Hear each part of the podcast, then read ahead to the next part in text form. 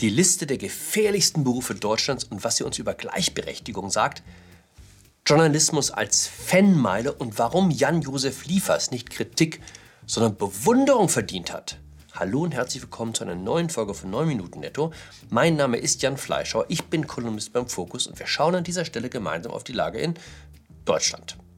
Es gibt eine neue Initiative, um die Gleichberechtigung von Frauen voranzutreiben. Ziel ist es, den Anteil von Frauen auch in den Berufen zu erhöhen, in denen sie krass unterrepräsentiert sind. Wir hier bei 9 Minuten Netto fühlen uns traditionell der Gleichberechtigung verpflichtet, deshalb unterstützen wir selbstverständlich dieses Vorhaben. Das hier ist eine Liste der gefährlichsten Berufe in Deutschland. Versicherungskonzerne stufen Arbeitsplätze regelmäßig nach dem Risiko ein, das sie mit sich bringen. Als besonders sicher gilt die Arbeit als Zahnarzt, Anwalt Steuerberater. Das Risiko, sich beim Sturz vom Bürostuhl lebensgefährliche Verletzung zuzufügen, ist jetzt nicht extrem hoch. Richten wir den Blick nach oben auf die Liste, dort wo es schnell tödlich und damit für die Versicherung auch richtig teuer wird. An der Spitze Sprengmeister, Gerüstbauer, Dachdecker. Auch Kellner gelten als Hochrisikogruppe. Wer hätte das gedacht? Erklärung? Kellner rennen durch den Biergarten und stolpern oder sie polieren Gläser und schneiden sich, wenn das Glas zu Bruch geht. Also Augen auf bei der Berufswahl. Was fällt dem Experten auf? Der Frauenanteil liegt bei den gefährlichen Berufen bei unter 2%. Das geht ja gar nicht. Und gegendert wird auch nicht. Was mich übrigens überrascht hat, als besonders gefährdet gelten Hausmänner. Das liegt nicht daran, dass Männer ungeschickter sind und häufiger von der Leiter fallen, sondern Männer, die zu Hause bleiben, rauchen häufig und trinken überdurchschnittlich viel Alkohol. Ergebnis der Forschung. Und wer hätte gedacht, dass auch EU-Kommissionspräsidentin zu den Berufen zählt, die man besser meiden sollte? Das sagte Ursula von der Leyen am Montag bei einer Rede im Europaparlament. Ich fühlte mich verletzt und alleingelassen als Frau und als Europäerin.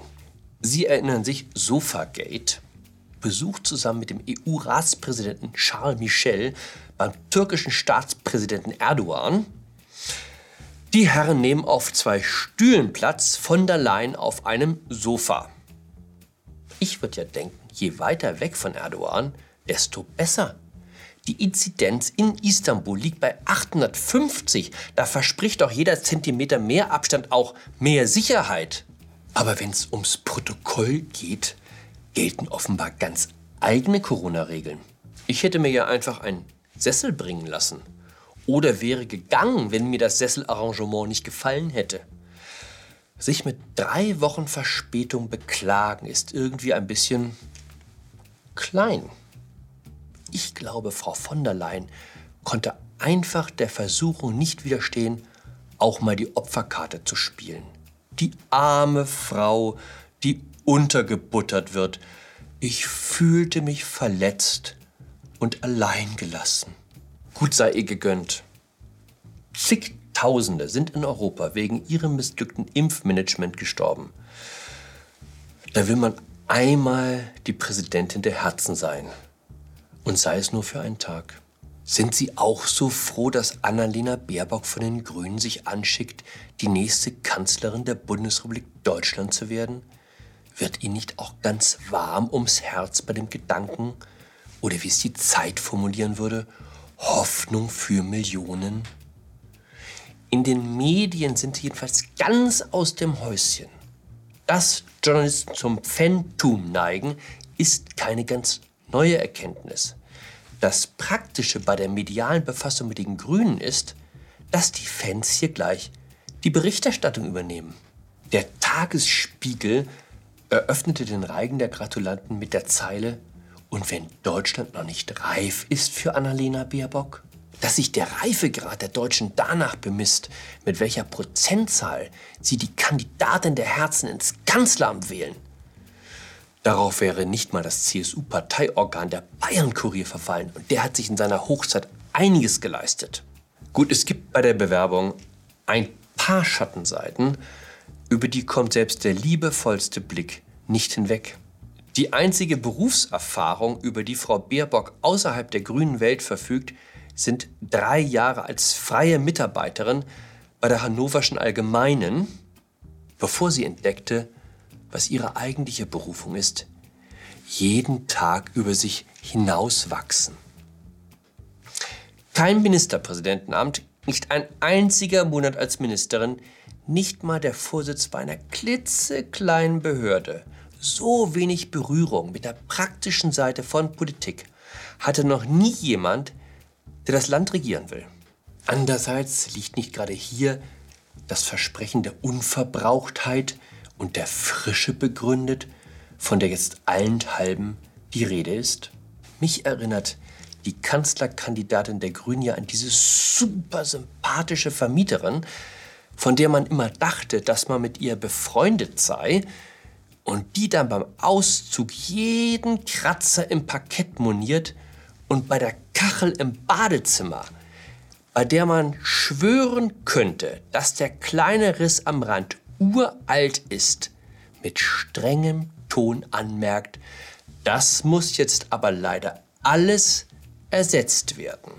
Ich bin noch unschlüssig, wen ich im September wählen soll. Annalena Baerbock als Kanzlerin hätte für mich einen unschätzbaren Vorteil.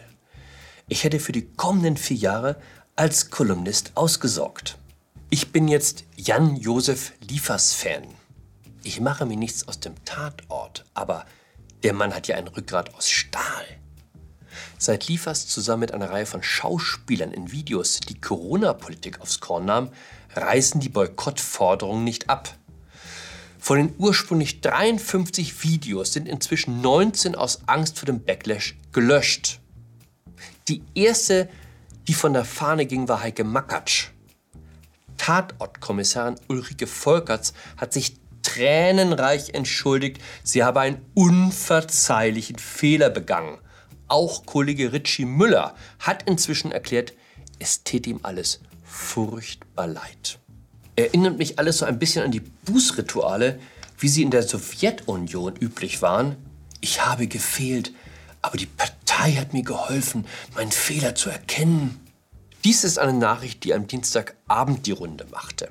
Am Hamburger Impfzentrum mussten über 40.000 Impfdosen weggeworfen werden, weil die Erlaubnis fehlt, Reste verimpfen zu dürfen. 40.000 Impfdosen. Damit hätte man einen halben Stadtteil immunisieren können.